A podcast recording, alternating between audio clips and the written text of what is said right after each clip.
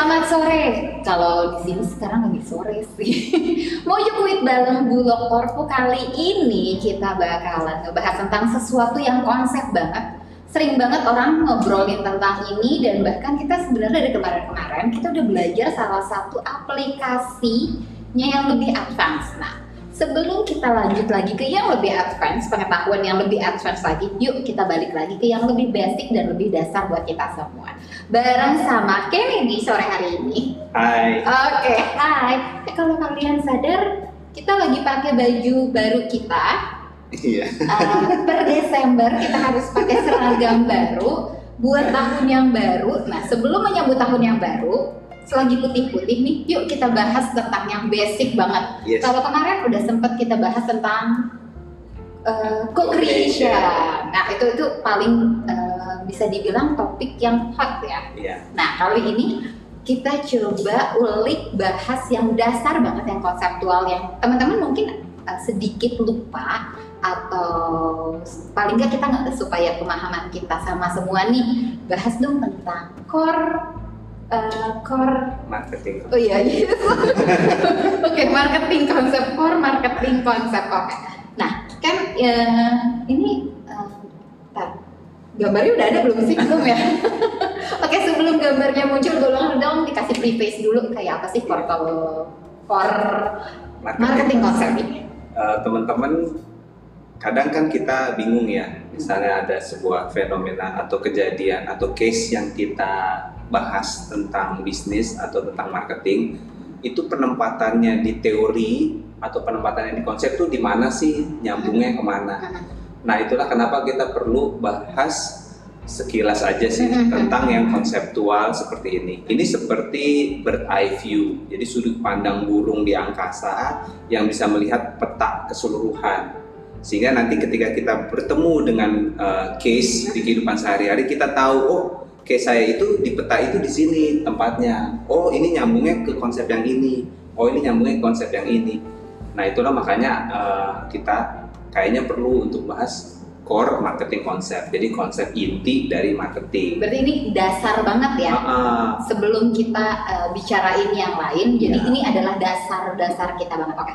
Untuk Eh, dapat petanya lah, kira-kira petanya marketing konsep itu seperti apa. Oke. Eh, sebenarnya uh, Ken tuh udah sempat share gambar. Mungkin eh, bisa di-share ya gambarnya biar teman-teman juga bisa lihat. Uh-uh. Eh, ini ada kayak siklus, Iya. siklus ya di core marketing konsep ini tuh ada siklus. Boleh dong Ken eh, siklus dari awal yang pertama tuh kita tuh sebenarnya harus mengerti apa dulu sih?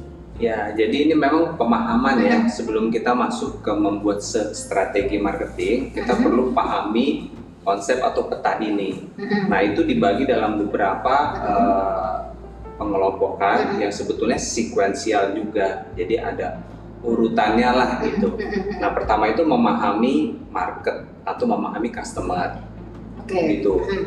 Setelah dari situ kita berangkat memahami siapa orang-orang yang bermain di dalamnya. Playernya siapa kan bukan cuma kita sendiri, Oh, kompetitor. kompetitor. Nah dari situ baru kita masuk ke tahapan berikutnya. Mhm. eh, apa yang membuat kita bisa memenangkan persaingan? Eh, kelebihan kita dibanding kompetitor kita. Iya, itu memahami hal-hal yang bisa membuat kita unggul dibanding kompetitor. Baru berikutnya lagi adalah terjadinya transaksi atau deal. Oke, gitu. eh, jadi kayak pertukaran exchange di antara eh, di antara si Pembeli dan penjual. penjual. Oke. itu baru yang terakhir market. Tapi mungkin untuk ini kita bahas satu-satu ya dari awal dulu. Jadi yang pertama itu kan memahami market atau memahami customer. Itu kalau kita lihat siklusnya ada needs, wants, sama demand. Need, wants, and demand. Itu similar ya? Similar tapi ada perbedaannya sedikit. Oh, Gitu. apa tuh? Jadi gini teman-teman ketika kita belajar marketing kita sebaiknya selalu eh, berpijak pada dua sisi secara berganti-gantian. Sebab kita sebagai pembeli dan kita sebagai penjual. Oke. gitu. Jadi saya sebagai perusahaan, tapi saya juga harus eh, bisa switch ya. Saya waktu Kalau jadi saya pembeli, jadi pembeli itu seperti saya ngapain apa? Oke, sih? Kak. Gitu. Jadi di sini misalnya memahami customer itu adalah saya sebagai perusahaan mau tahu customer saya itu kebutuhan keinginannya seperti apa. Tapi di sisi lain kan kita juga customer ya, tiap hari kita pasti belanja kan. Nah di situ pun kita menggali diri kita, saya ini need-nya seperti apa sih, want-nya seperti apa sih, gitu. Ketika kita bisa switch, kita sebagai pembeli, penjual, pembeli, penjual, kita jadi bisa empati untuk memahami Kebutuhan si customer Ah, kita, customer. oke. Karena kita pun adalah customer, Customer. gitu. Jadi pertama kan memahami si customer, pemahaman terhadap customer ini uh, need, want, sama demand. Need, want, sama demand. Seperti layaknya kita sebagai pembeli Oke. tiap hari punya kebutuhan needs. Needs. Needs itu kan kebutuhan, sesuatu yang hakiki atau dasar perlu kita penuhi, Oke. gitu. Eh, itu bisa kebutuhan untuk makan, kebutuhan untuk tempat tinggal. Kalau yang tiga itu ya, yang biasa ya Sandang, pangan, pangan, papan. Itu masih ya? Ah, Itu masih Oh, masih. Sekarang kamu udah gak pakai papan lagi. batu ya, batu bata, Oke, semen. bener-bener. Eh, juga ada kebutuhan lain seperti kebutuhan akan security, keamanan, kebutuhan untuk harga diri. Nah, kebutuhan ini memang sifatnya eh, umum untuk semua makhluk hidup. Eh, Hmm. maksudnya manusia ya, bukan bukan binatang. makhluk hidup ini maksudnya Makhluk semua hidup manusia. gitu. Ini kalau teman-teman mau browsing nanti bisa ada eh, namanya hierarki Maslow. Mhm. Itu Maslow juga ahli yang eh, membuat sebuah konsep kebutuhan manusia itu apa aja dari yang paling dasar sampai yang paling tinggi.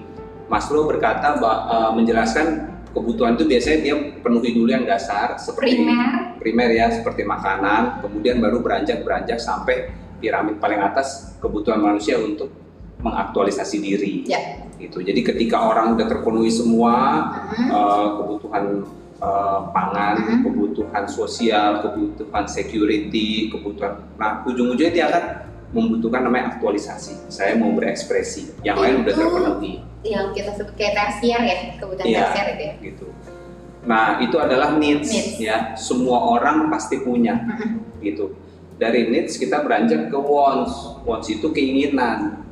Apa Saya yang diinginkan oleh customer? untuk memenuhi needs-nya. Kebutuhan. Oh, Oke. Ah, saya lapar. Saya Saya punya lapar, needs makan. Oke. Nah, makanan itu kan ada banyak. Wants itu adalah saya mau makan apa. Oh iya. itu wants-nya saya mau makan merek A, saya mau makan merek B, saya mau makan fast food, saya mau makan resto. Saya mau makan nasi, saya mau makan roti. Ah, Oke. itu want, Wants. gitu. Oke. Ya.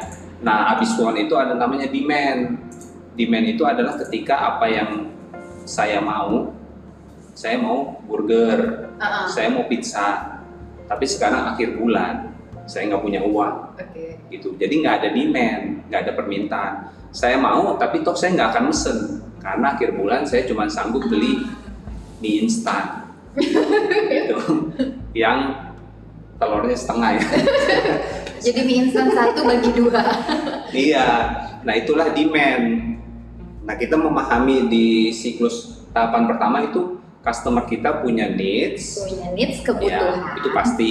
Kebutuhan. Kemudian dia akan memilih selera ya. Ah, Kalau ah. wants tuh lebih ke selera wants, ya. ya keinginan. Dia akan memilih. Oke. Nah setelah dia memilih, dia punya duit gak? Demand tuh kemampuan mungkin Kemampuan. ya. Dia mampu nggak untuk Uh, uh, buying buy in, power. kali ya, ya. Namanya buying power. power. uh, kemampuan untuk membayar atau untuk berbelanja.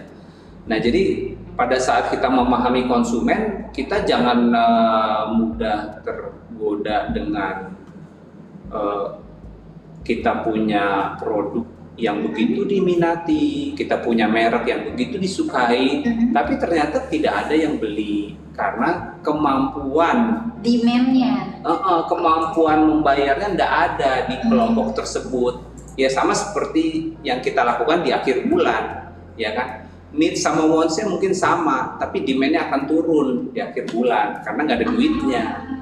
Gitu. Oke, mungkin itu juga yang membuat kita harus ini eh, lihat need and wants-nya udah ketemu, demand-nya.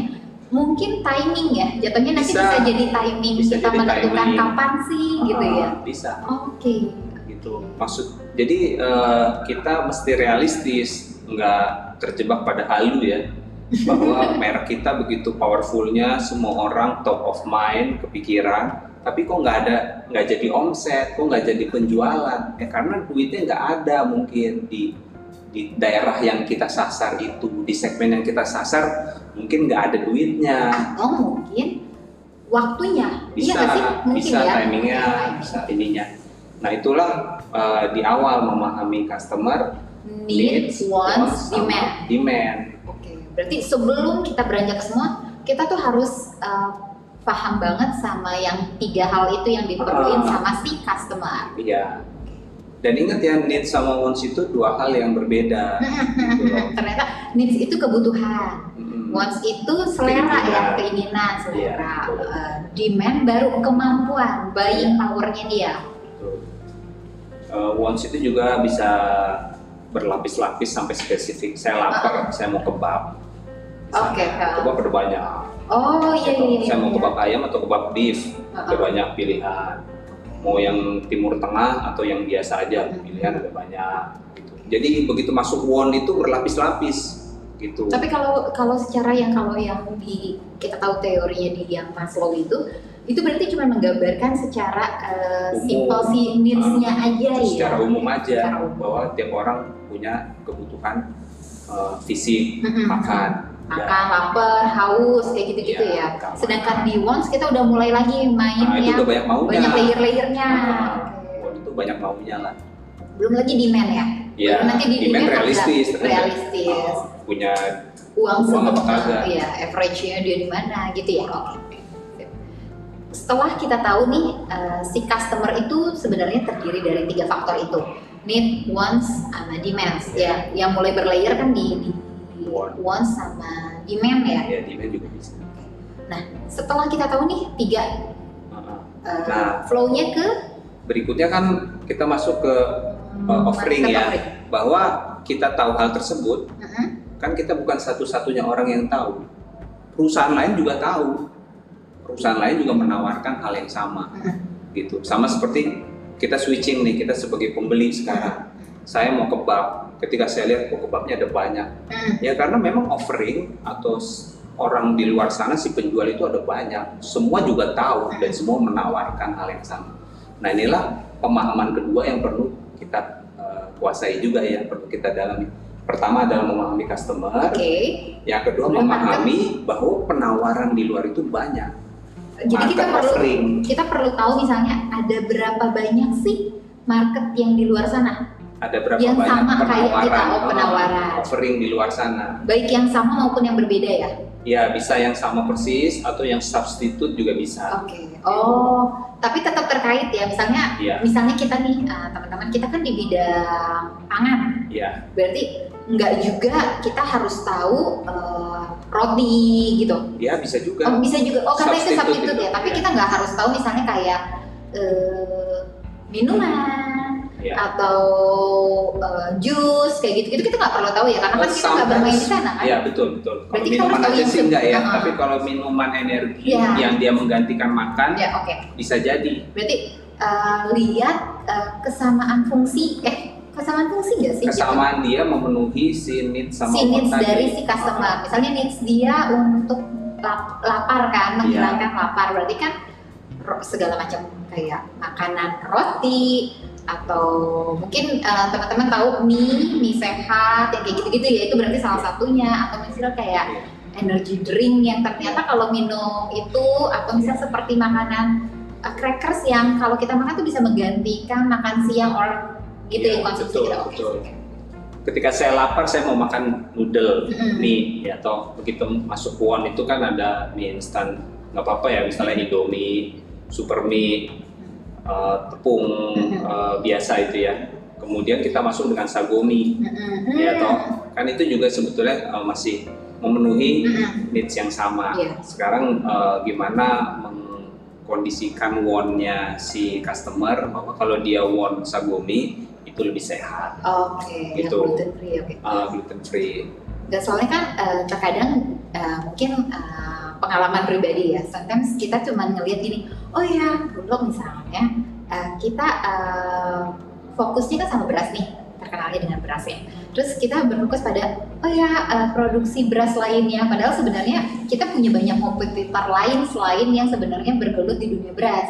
Ya, tapi, tapi betul betul. Ya betul tidak? Betul. Uh, pada dasarnya ketika kita memahami konsumen itu kan konsumen kompleks dan Hmm. segmennya ada banyak sekali gitu. Bahwa meskipun dia substitut bisa saja kelompok segmennya berbeda Ah. gitu. Uh, bahwa uh, sagomi itu untuk noodle sehat juga ada banyak. Ada banyak. ya. Lemonilo ya, Iya termasuk salah ya. satunya. Lemonilo misalnya. Nah itu juga kan uh, bisa orang yang needs-nya lapar wonnya noodle dia tidak membedakan antara mie sehat sama mie biasa. Hmm. Tapi ada segmen Ya. yang sangat sensitif Iya betul. dengan healthiness sehingga buat dia mungkin uh, mie biasa itu nggak masuk hitungan. Dia masuk ke uh, hanya mencari mie, mie sehat aja. Nah, di antara mie sehat itu yang di offer offering ada dari pasar itu apa aja mereknya? Oh mungkin cuma sedikit. Sagumi masuk menambah varian Varian. gitu. Berarti kayak nambah persaingan di marketnya ya. Ah, jadi segmennya bisa saja ada yang uh, spesifik gitu mencari noodle sehat. Oke. Berarti kalau market offering kan eh, kalau bisnis ini kan masih konsep dasar ya. Berarti eh, dari wants sama demand. Lalu kita lihat market offeringnya itu lihat lagi ke ke si pemenuhan kebutuhan fungsinya Iya. sebagai pemenuhan kebutuhan itu market offering. Kita petain dulu nih semuanya. Iya. Oke. Nah yang dipetakan di market offering itu kan bukan hanya produk, Mhm. tapi juga service dan experience. Service dan experience. Karena kan perusahaan itu sekarang ketika dia jualan Ah. nggak cuma jualan produk, Mhm. tapi dia jualan servisnya juga dan jualan experience. Gitu. Ini kan seperti yang di co-creation ya. Ah, ya ya itu co-creation berarti di situ ya di market offering ya. Iya. Atau di customer gap model juga Iya, customer game model. gitu di sesi yang lain. ya. Series yang sebelumnya kita udah sempat bahas co-creation. Mungkin teman-teman nanti bisa lihat kalau penasaran. Eh, tadi kita eh, sempat bahas di market offerings itu kayak apa aja sih? Nah, kemarin itu kita bahas tentang co-creation dan itu lebih banyak memang kita eh, bahas tentang co-creation yang di, di bidang Service dan Service. experience ya. service dan experience. Betul.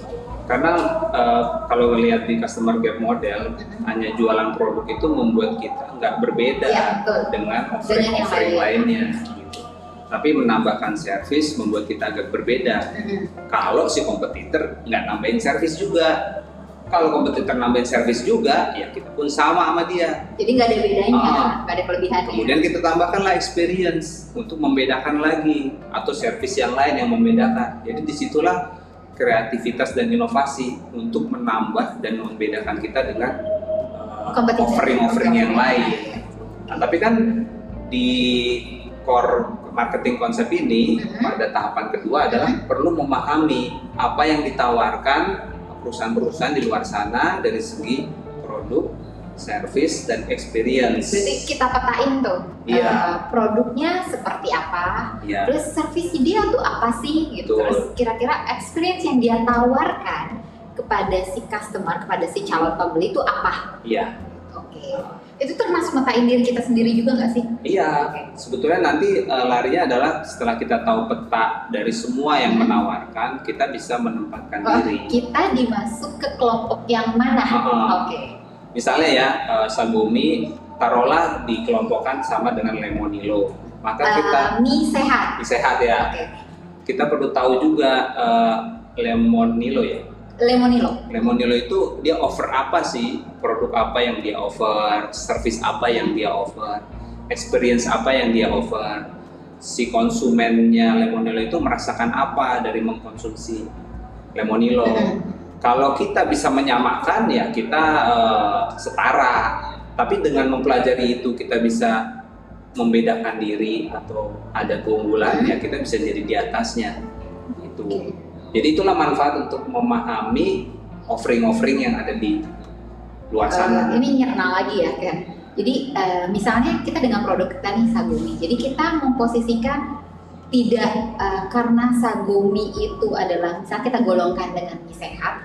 Jadi jangan juga kita salah masukin kelas ya. Misalnya sama dengan mie lain yang anggaplah uh, bukan sasarannya mie sehat gitu begitu kita salah masukin berarti kita pun udah udah salah mengelompokkan untuk mengidentifikasi si market offering itu sendiri ya ini sebentar saya matiin alarm uh, teman-teman iklan sebentar oke okay.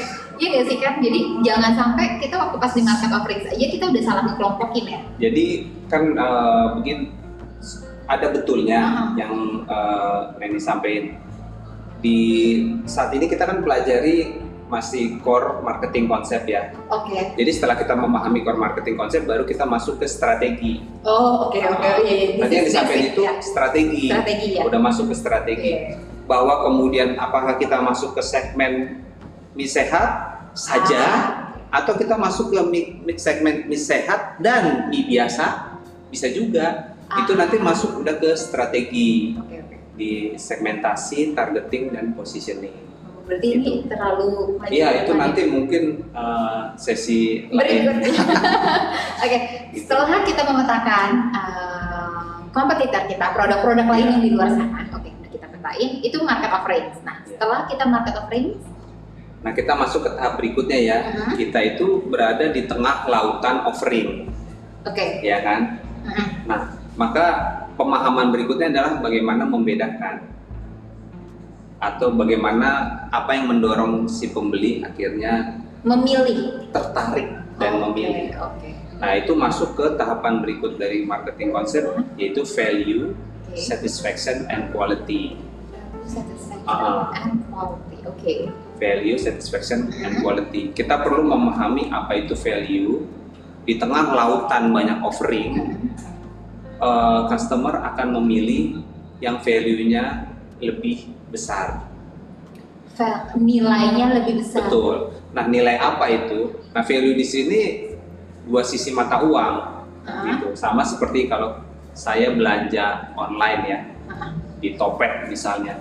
Ke, kembali lah misalnya mau beli uh, kebab ya. Uh-huh. Saya kenapa selalu saya suka kebab.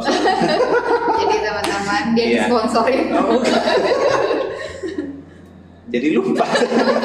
ini karena udah detik-detik sore dan hubungannya dengan kebab. iya iya. Perut ini mendominasi ya. Back to value. Oh iya.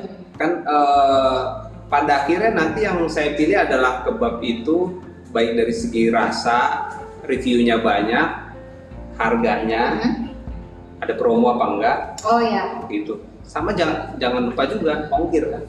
Yes. Betul akhirnya kan ujung-ujungnya semua faktor itu dijumlah, dijumlah dan dikurangin gitu. Semua manfaat dikurangi, semua pengorbanan. Uh, pengorbanan tuh kayak uh, berapa besar, uh, berapa jumlah uang?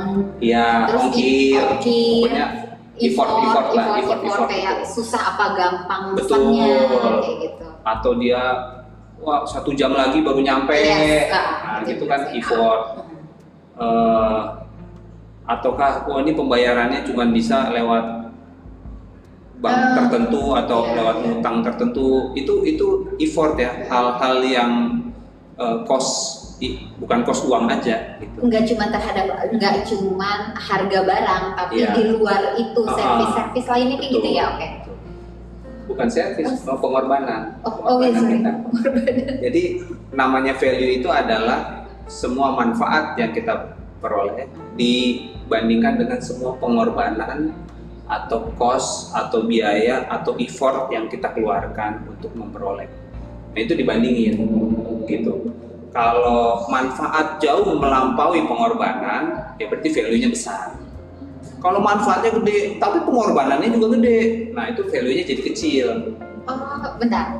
Uh, biar nggak salah ini ya, kan. Jadi kalau misalnya tadi kan pengennya makan kebab ya? Iya. Oke, okay, makan kebab.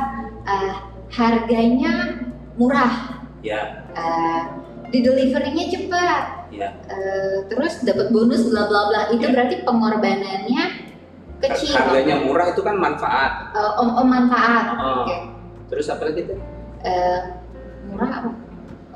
Deliverynya cepat, dapat dapat bonus. Uh, itu manfaat juga, juga. Manfaat. Itu kan hal yang positif buat saya. Oke. Okay. Gitu. Nah kemudian yang kos misalnya saya lihat reviewnya semua komen negatif. Oke. Itu kan jadi cost buat saya Ah. menanggung risiko Hmm. gitu. Jadi itu sisi sisi yang mengurangi lah. Ini ada manfaat tapi kok ada risikonya Oh, oke, oke. Kok orang pada komplain ya gitu.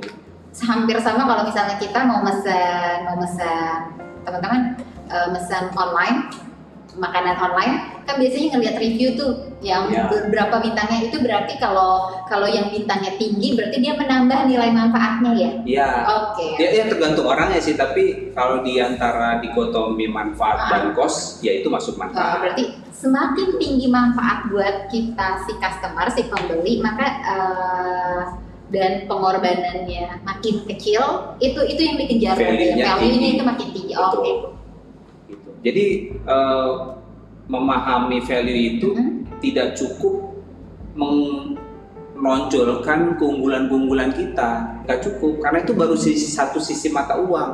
oke Sisi mata uang yang lain adalah effort orang untuk memperoleh produk kita itu seperti apa, gitu. Apakah dia harus pergi satu jam menuju outlet di mana barang kita ada, Hmm. gitu? Ataukah dia harus apalah gitu nggak ada delivery atau Hmm. uh, harus cash? Hmm, atau misalnya kayak teman-teman mungkin pernah ngerasain beli eh, elektronik di salah satu outlet yang dia lengkap banget tapi ternyata QC-nya harus sampai 1 sampai 2 jam. Oh iya, Iya. lama banget ya. 1 sampai 2 jam. Oke, Bikin mungkin males ya. bikin males mungkin harganya eh, di bawah gitu loh, agak di bawah. Tapi kan ketika 1 sampai 2 jam kita harus wasting time gitu kan. Iya, iya. Eh, Itu itu mungkin itu yang pengalaman Saya, pribadi saya sih. juga pengalaman pribadi jadi teringat begitu tuh. Wah enak nih belanja uh, sepi, Heeh. enak gitu ya. Heeh. Eh pas mau bayar cuma satu kasir yang dibuka. Jadi Akhirnya jadi antrinya panjang banget. Akhirnya udahlah taruh aja nggak usah nggak jadi lah. Mm-mm. Gitu. Padahal harganya udah murah kayak gitu, Iya. gitu ya. Iya. Udah pas belanjanya enak Mhm. gitu, seneng. Pas udah murah tempatnya uh, luas, Mhm. nggak terlalu rame. Karena yang rame itu di kasirnya. Jadi semua udah pindah. Iya. Lalu tuh ya, udahlah nggak usah lah. Jadinya percuma ya. Akhirnya nggak ada. Ah. Akhirnya si delta eh si value itu deltanya kecil. jadi kecil. Tapi kan ini selalu dibandingkan dengan offering yang lain Mhm. sama kompetitor yang lain. Hmm. Dalam arti dia deltanya kecil. Tapi kalau saya beli kompetitor lebih kecil lagi deltanya, lebih kecil lagi. Ya udah ini tetap yang terbaik Oh, oke. gitu. itu Jadi yang disebut value ya. eh, customer akan compare manfaat dan cost. Setelah itu dia akan compare si A, si B, si C. Mana yang lebih baik? Ah, mana yang value-nya paling besar. Nah itu value, baru masuk ke satisfaction. Satisfaction itu kan konsep, Kepuasan. ya perbandingan. Kepuasan itu kan perbandingan ya. Ketika saya eh, ekspektasinya rendah, maka gampang buat memuaskan saya. Bener gak? Hal-hal yang misalnya saya kalau beli udah nggak pakai mikir ya, misalnya saya beli ketoprak lah, ketoprak ngapain sih mikir gitu ya? langsung aja lah beda seribu dua ribu acicay lah gitu beda ya kalau online ya beda dua ribu Uh, dikejar. Indomaret Alfamart beda dua ribu aja nggak mau lagi ke situ Oh iya. Padahal sebelahan. iya tapi kalau ketoprak kan beda dua ribu ah lah cicay gitu Lagi pula kan eh, mungkin ini juga kali ya. Kalau makanan kan dia habis terus gampang lagi kayak gitu nggak sih bisa jadi Iya kan? memang semua kembali ke orangnya orangnya? Ketahuan ya. karena ada produk-produk yang kita high involvement ya Iya. untuk pikirin gitu ada produk yang kita low involvement udahlah beli aja Mm-mm. Kayak ketoprak tadi. Heeh. Nah, jadi satisfaction itu kan adalah perbandingan antara apa yang saya harapkan dengan apa yang kemudian benar-benar Yang ditawarkan. terjadi. Eh, bukan yang Yang ditawarkan, ditawarkan tapi yang betul-betul dialami dialami. gitu. Ketika dia sama, Mhm. ya puas atau biasa aja. Oke, kalau Ketika dia harapan, di bawah, Mhm. tidak sesuai harapan ya orang tidak nggak puas. gitu. Ketika dia di atas harapan, nah itu baru orang akan koar-koar ke mana-mana gitu. Jadi di situ pun kita bisa belajar bahwa jangan terlalu puas kalau kita bisa memenuhi harapannya konsumen. Karena itu kalau sesuai dengan harapan Iya, aja itu belum puas, tapi ya biasa biasa aja so-so. Kenapa minta dipuji? Nah memang harusnya begitu. Kan itu emang udah tugasnya gitu ya. Ah. Oke. Tapi kalau melampaui, nah baru dia eh, terkes, eh, berkesan banget. Nah, akhirnya dia cerita-cerita ke orang-orang. Kok tiba-tiba terbesit sama KPI ya? Berarti harus melampaui supaya dapat nilai Iya, memuaskan. gitu. Bukan cuma nilai kan, dapat dia. nah, jadi eh, yang kita pelajari dari value itu tadi, kemudian satisfaction, Satisfaction sama terakhir quality. quality. Quality itu eh, Kualitas produk. itu sangat berkaitan sama satisfaction. Kualitas produk, service, dan experience Oke. tiga itu tadi. Yang di marketing, Ah, yang di ah. market offerings yang awal. Iya. kualitas produk, kualitas service dan kualitas experience ini yang uh, membuat uh, apa yang dia alami melampaui apa yang dia harapkan gitu. Kalau udah melampaui kan berarti puas, Puas, banget dan bisa Ya. uh, bisa promote ya, bisa promosi ke mana-mana. Orang itu bisa advocate, merekomendasikan, merekomendasikan ke orang lain gitu. Itu dari sisi eh, berarti market offering sudah kita petakan. Terus setelah itu kita juga lihat dari eh, nilai, satisfaction sama quality-nya. Quality nggak cuma produk, tapi quality itu termasuk service dan experience Iya. ya yang yang kita tawarin buat customer. Iya. Nah setelah tiga, eh, setelah satu dua tiga ya need wants itu udah kita lewati, maka kita masuk ke tahap Uh, transaksinya oh, atau dealnya. terjadinya transaksi antara Iya, si penjual dan si pembeli. Oke.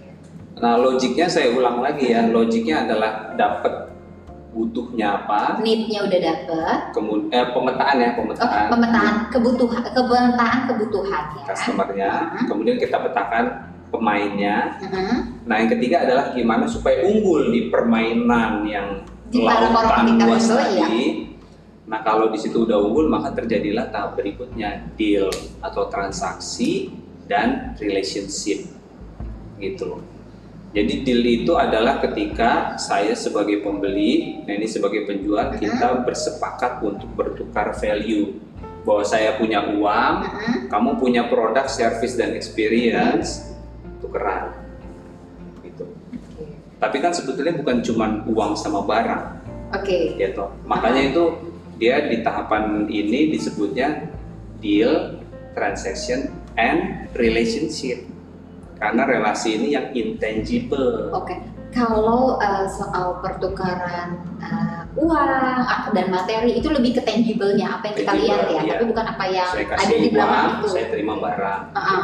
Tapi kan di luar itu saya udah kasih waktu saya untuk search, ya kan saya udah Mhm. baca review, saya udah uh, mendedikasikan sesuatu lah untuk memperoleh barang tersebut. Dan kamu kasih saya produk, service, dan lain-lain. Service itu kan after sales lah, apa garansi lah, atau kamu udah nyapa saya, kamu teleponin saya, itu yang yang ditukar tuh itu gitu loh. Berarti bukan- ada proses engagement ya. Iya. Jadi di proses exchange nggak cuman yang tangible yang terlihat, tapi yang intangible kayak kita udah bentuk hubungan Iya. antara si betul. penjual dan si pembeli karena udah nggak cuma waktu, tapi juga kayak uh, customer relationship ya. Iya betul. Oke. Gitu. Nah sebenarnya di sinilah eksekusinya terjadi. Kalau tadi kan pemetaan, pemetaan, pemetaan, ya Mm-mm. value disiapin apa. Di sini eksekusinya. Ketika terjadi deal, terjadi transaksi, ketika si pembeli sama penjual benar-benar berhubungan. Ketika Itu kita udah mulai deliver ya. Ah, delivery the promise Mm-mm, mm-mm. gitu. Nah, kenapa namanya relationship? Karena itu yang di maintain. Karena pada saat itulah kita ketemu sama si konsumen ya di situ. Iya, karena dari awal dari awal kita mulai memetakan kita tuh belum Iya. face to face tuh enggak ya. Oke, iya, betul. Kalau yang tadi itu kayak riset, Mm-mm. riset, Riset, terus riset. bikin uh, menetapkan value-value. Mm-mm. Nah, di sinilah terjadi Baru perjumpaan itu. mulai ketemu customernya kita nih yang mau kita layani. Oke. Jadi yang dijaga relationship kan orang ya, kan namanya relationship ya, orang sama orang, bukan uang sama barang. Jadi Hmm. bukan uang saya sama barang kamu itu yang menjalin cinta gitu bukan, kan orang sama Oh. orangnya yang menjalin relasi. Gitu si pembeli sama si customer service. Itu kayak waktu itu ada satu uh, toko online shop di Topet yang menyentuh banget. Jadi dia doang yang ramah terus Mhm. Kayaknya antusias gitu nyapanya Mhm. kan gue cuma nanya doang Mhm. ini barangnya Oh beli nanya. buku waktu itu Oh, Cuman beli ketersediaannya ada nggak kayak gitu ah. standar? nanya apa gue ya lupa lah gitu pokoknya dia kayaknya cute banget gitu loh responnya Oke kakak, oh, Iya, kayak gitu. dipanggil kakak Terus ya. dia, nanti tolong ya di apa reviewnya tolong rekamin ya nanti gimana adeknya suka agak sama bukunya Oke. gitu jadi di antara admin-admin yang lain yang ini kayaknya oh, udah kayak temen aja cara ngomongnya gitu. Meskipun nggak gue penuhin sih apa yang dia mau. Ngapain juga gue ngerekam anak gue buat Buat iklan Iya. sebenarnya. cuman eh, itulah relationship gitu loh. Jadi kan kita nggak ngelihat buku sama duit gitu kayak ngerasa berhubungan sama orang gitu loh Walaupun sebenarnya dia tahu sesuatu waktu lah. ketika dia eh, minta asking lo buat Heeh. eh rekamin ya dan dan dan. dia juga tahu mungkin lo nggak nggak nggak punya keinginan ya gitu, tapi dia oke baik gitu Iya. ya, iya, iya. dan itu mungkin admin satu-satunya di antara admin-admin lain belanja online yang kayaknya antusias gitu dengan apa yang dia jual dan harusnya malah nggak sesusah nggak sesusah kalau kita kebayang ya kalau misalnya teman-teman eh, ngerasain kalau waktu kita jualan nih eh, apa promosi produk belilah dan dan, dan, itu mungkin lebih lebih gampang ketika kita udah nyapa si customer kita yang datang ke kita Iya. dengan se-friendly mungkin yang nyapa se kayak dari hati aja gitu. Eh apa kabar? Kayak gitu. Daripada kita harus meyakinkan orang yang iya betul. kayak kayak hmm, siapa ya? Kayak gitu ya nggak sih? Betul, karena memang cost untuk new customer kan jauh lebih besar dibandingkan yang dia udah datang belanja, Hmm, kita tinggal maintain. tinggal meeting Seperti kalau kita di warung terus ada SPG rokok datang menghampiri, meskipun kita nggak beli rokoknya, tapi kita juga nggak akan judes sama mbak-mbak yang cantik itu kan. Maksudnya kita ramah juga gitu, senang ramah. juga. ya gue juga karena gue nggak ngerokok ya gue nggak langsung dari awal daripada ngabisin waktunya dia Iya. tapi buat teman-teman yang ngerokok eh, meskipun dia nggak beli tapi apa tetap saut-sautan gitu loh ngobrol bercanda-bercanda itu gitu. yang disebut mungkin gimana caranya bangun relationship Ah, ya. itulah di tengah offering rokok yang ada banyak banget macamnya ya akhirnya yang stand out itu ya yang kayak begitu yang ngasih relationship. Padahal kenal juga enggak kan baru pertama. Tapi udah ramah apa segala macam. Nah itu yang di keempat ya? Itu itu yang keempat. Uh, deal transaction and relationship. And jadi uh, bagaimana memaintain relationship saat transaksi terjadi supaya bisa uh, long life ya bisa terus menerus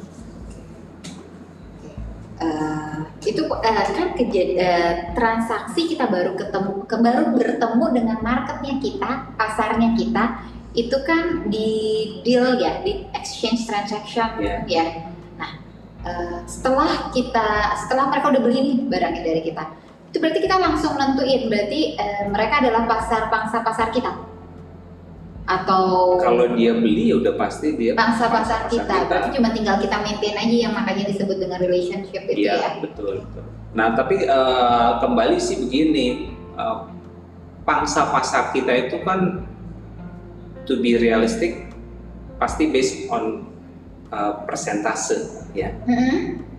Eh, bahwa siapa sih pembeli produk kita? Oh, varian sekali. Gendernya varian, umurnya varian, pendidikannya varian, semuanya variasi kok semua pernah beli. Tentu kan nggak semuanya akan menjadi potensial buyer yang Oke. profitable. Potential buyer yang profitable tuh kayak apa sih? Nah itu dia, itu yang dia rutin.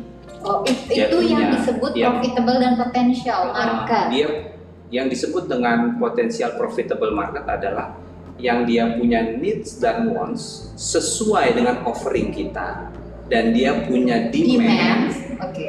gitu yang value-nya juga bisa kita penuhi Oke. ya gitu dan kalau value udah bisa dipenuhi biasanya dia repeat jadi long life Berarti yang disebut eh, market sama kita itu yang mu- mungkin yang kita sebut potential market buat kita adalah uh, customer yang mau repeat order. Iya. Berarti kalau yang cuman stop buy itu itu bukan maksudnya kita penuh itu market tapi bukan potential market.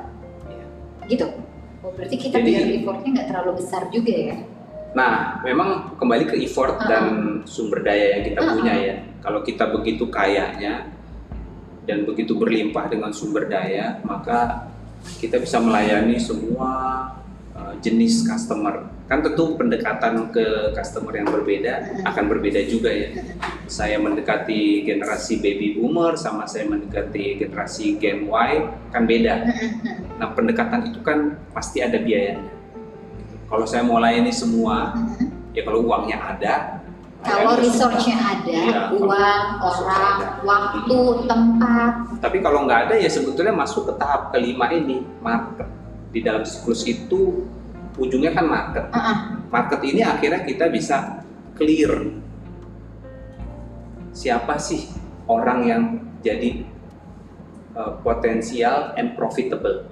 berarti Dan itu bukan semua.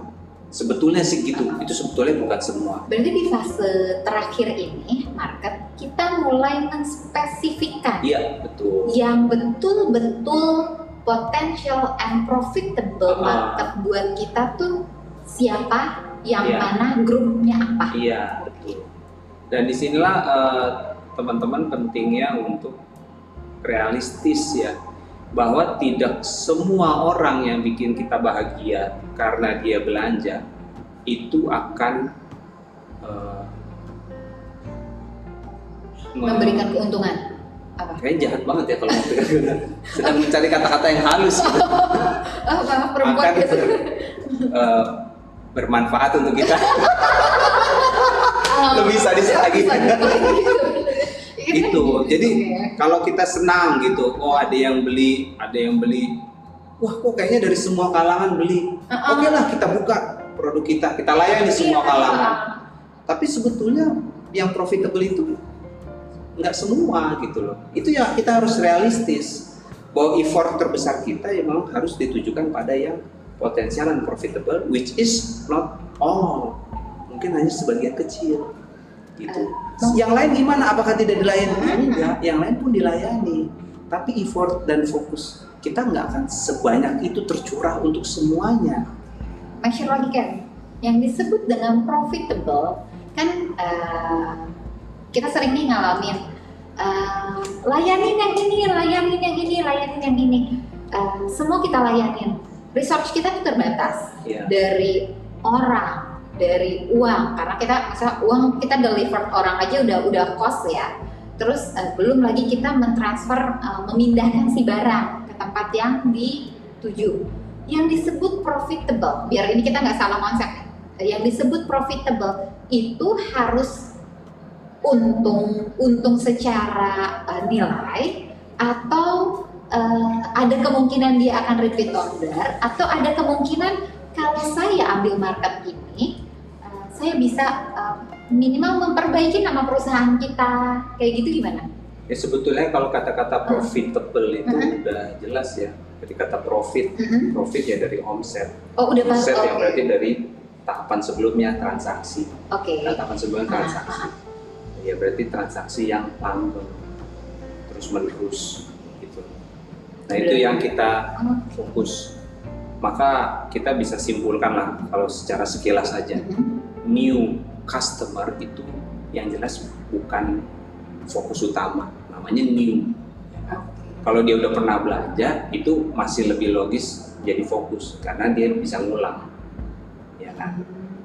Ini kan fokus ya. Saya dalam satu hari kerja 8 jam. 8 jam ini saya mau ngapain? Saya mau 5 jam ke customer baru, 3 jam ke customer lama, atau sebaliknya. Kan itu mana yang profitable Mhm. gitu kan Iya, bisa iya. kebaca kan itu yang maksudnya effort tadi eh, lebih dicurahkan atau lebih ditumpahkan ke segmen mana gitu memang eh, ya akhirnya memang harus realistis nggak bisa tapi semua beli kok semua kalangan ya memang ya tapi kan ada persentasenya sebagian besar pembeli atau omset kita sebagian besar itu dibeli oleh karakter apa.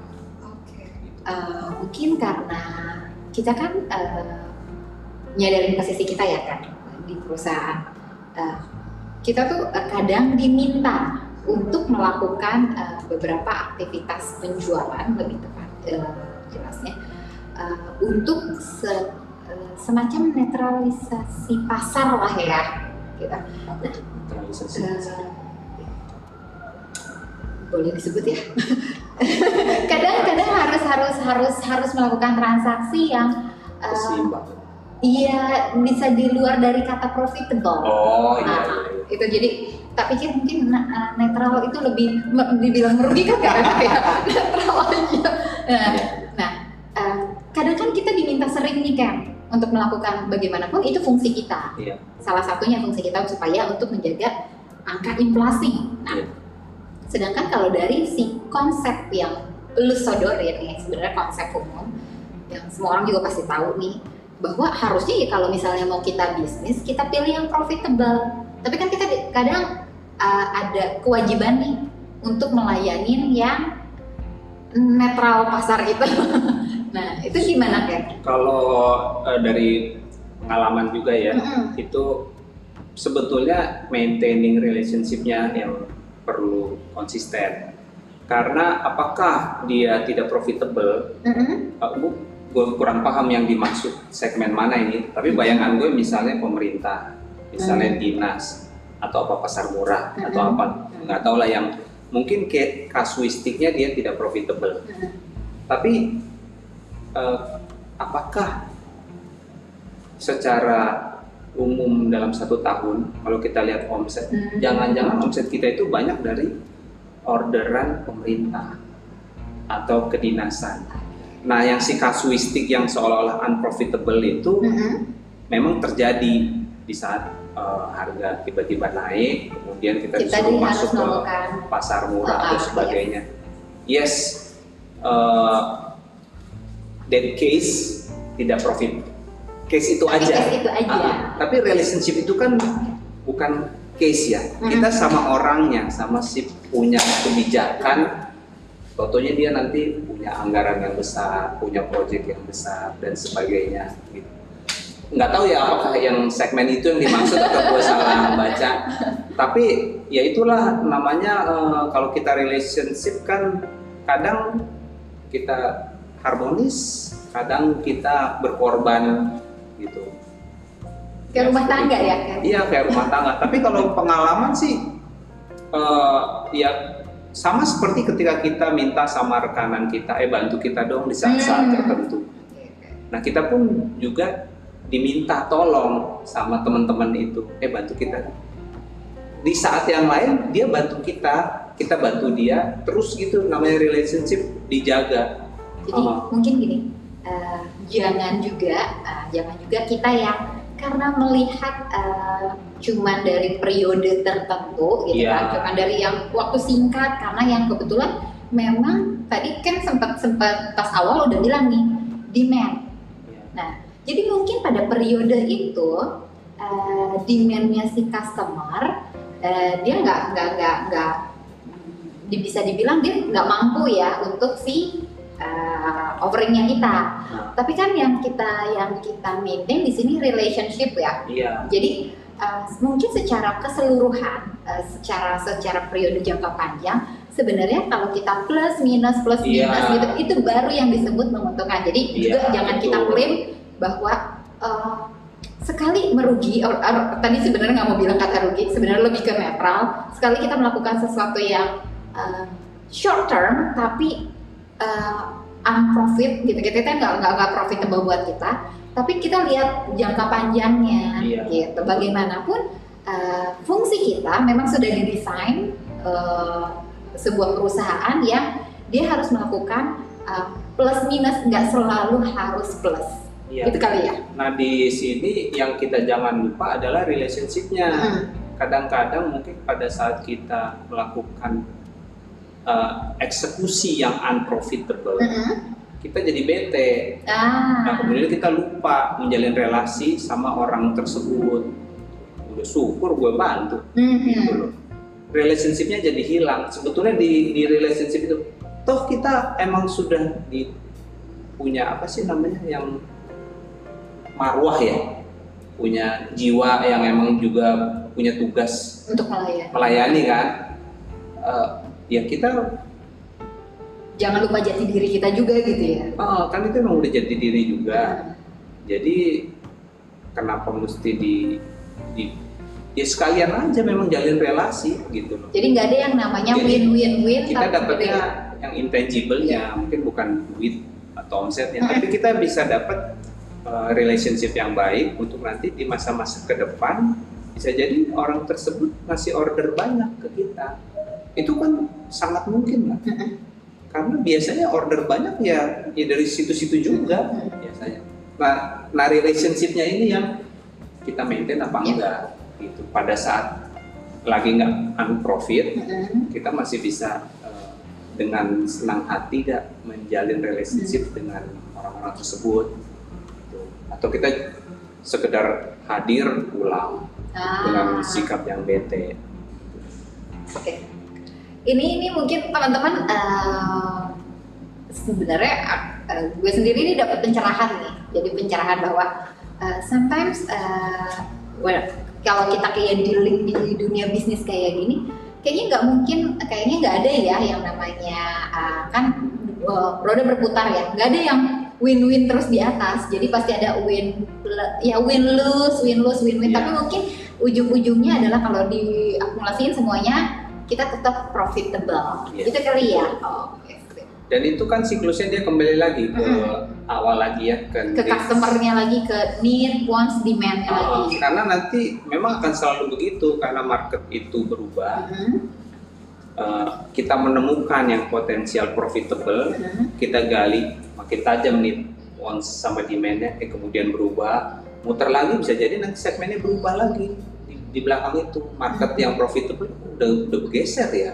sekarang udah bukan baby boomer nih market yang yang yang ini malah udah gen Z gitu nah, itu makanya dia terus berputar gitu Mungkin juga kalau karena kita bisnis dengan pemerintahan, pemerintahan juga sekarang udah udah udah berubah gitu. Jadi Oh. kita pun mungkin uh, mungkin teman-teman juga sadar ya kalau misalnya ada uh, kementerian ini gabung sama ini sama ini gitu. Ternyata saat ini misalnya dulu uh, kita LPND, nah sekarang kita di bawah Kementerian BUMN. Nah, kita Iya. kita pun akhirnya ikut ya, iya ikut pergeseran, ikut updatingnya mereka juga gitu. ya dulu misalnya PNS Mhm. kemudian sekarang customernya lewat sinergi BUMN Sinergi BUMN, kemudian besok eh, dengan swasta private company, besoknya lagi dengan Iya. UMKM Betul. ya kan itu eh, bergeser Mm.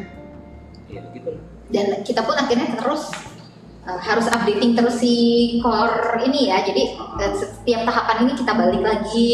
Gitu. Jadi itu harus dilakukan sequence sek- iya terus menerus. Ya konsepnya sih begitu. Terus menerus. Dan itu kita berarti misalnya uh, setahun sekali dua tahun sekali enggak ya? Pokoknya kita re- review terus aja.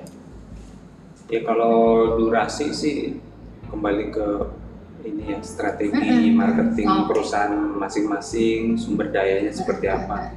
Perusahaan kecil mungkin tidak bisa ideal melakukan riset ke semuanya tadi ya. Kan itu riset yang tadi yang riset Satu, customer, riset kompetitor Yes. itu kan riset.